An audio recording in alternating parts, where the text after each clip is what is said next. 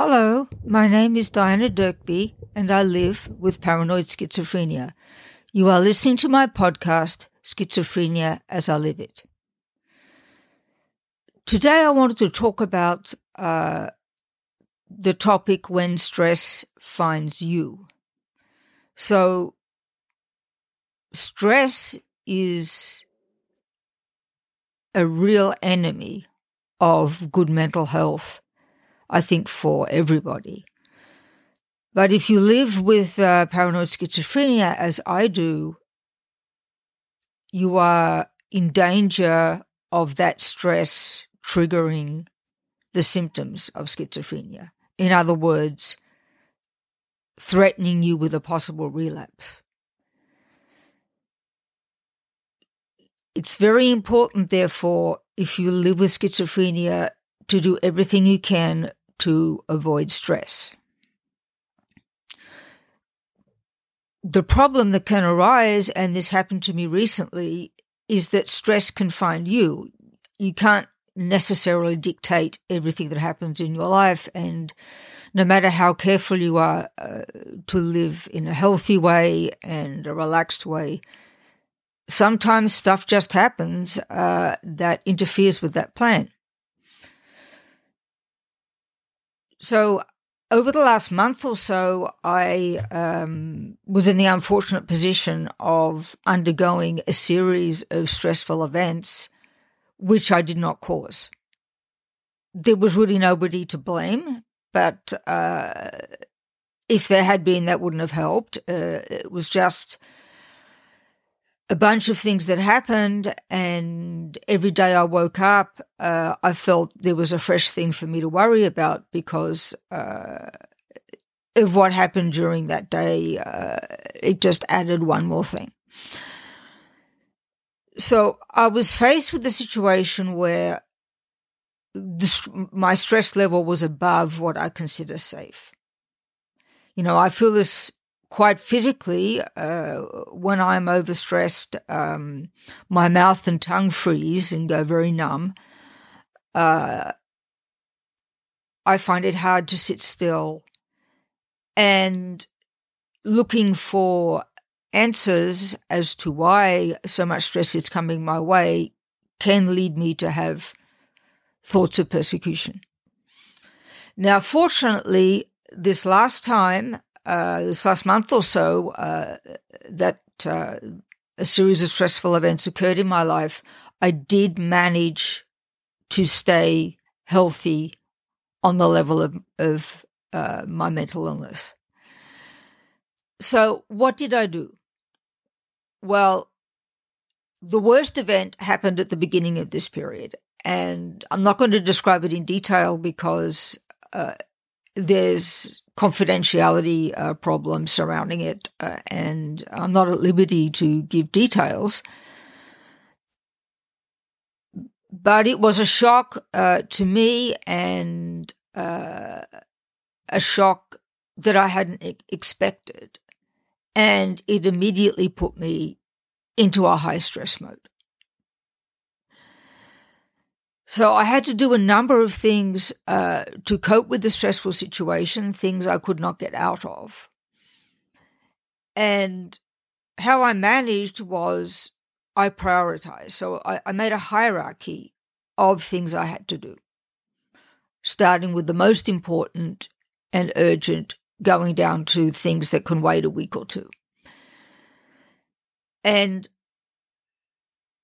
I attacked that hierarchy day by day, gradually working through the top priorities and then getting down to the bottom ones. Now, what was absolutely essential in this process was that on any given day, when I felt in danger of letting my stress level get so high that my tongue was numb and my uh, mouth was numb, I simply stopped. I asked myself, you know, can this wait until tomorrow? Do I really need to do anything else today but relax? And most of the time, that answer was no. it was important to get the thing done in a timely fashion, but I didn't actually have to do it that day. So I just stopped. I put my uh, feet up uh, on the bed and I watched some movies, talked to my spouse, went out for a drive, just anything to distract me and relax me, and uh, tried to forget for that one day uh, about what I had to do the day after. So this method worked quite well in the beginning. The problem was that a series of other things happened so that I would wake up ready to take on the day with what had already happened to me, only to find that that day brought fresh stress, something that couldn't be helped. So, again, uh, what I did then was I rewrote my list of priorities, starting with the most important and urgent, going down to the things that could wait. And I didn't hesitate to change that list as a function of this rather volatile situation I was in of stress coming my way, stress finding me without me asking for it. Uh, I do take, um, as well as my antipsychotic medication and medication that I take for epilepsy, I do take a small dose of uh, what's basically a tranquilizer. And I found that uh, that was very helpful uh, during this period.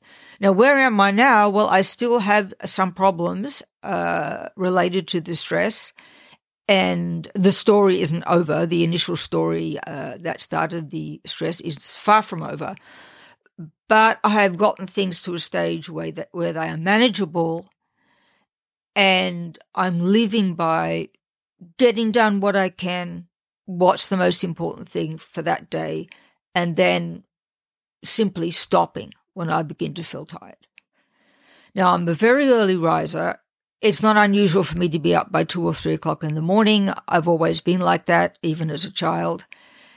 And I'm finding uh, lately that uh, I get as much done as I can to address the stressful events, to us to address the other things I have to do in my life, to do my shopping or whatever it is I have to do.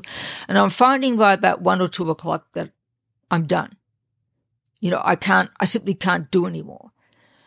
And I have a very, very understanding spouse, and uh, he understands that this is how I'm managing my life. And so we spend, he also stops what he's doing at about the same time and we spend time together relaxing.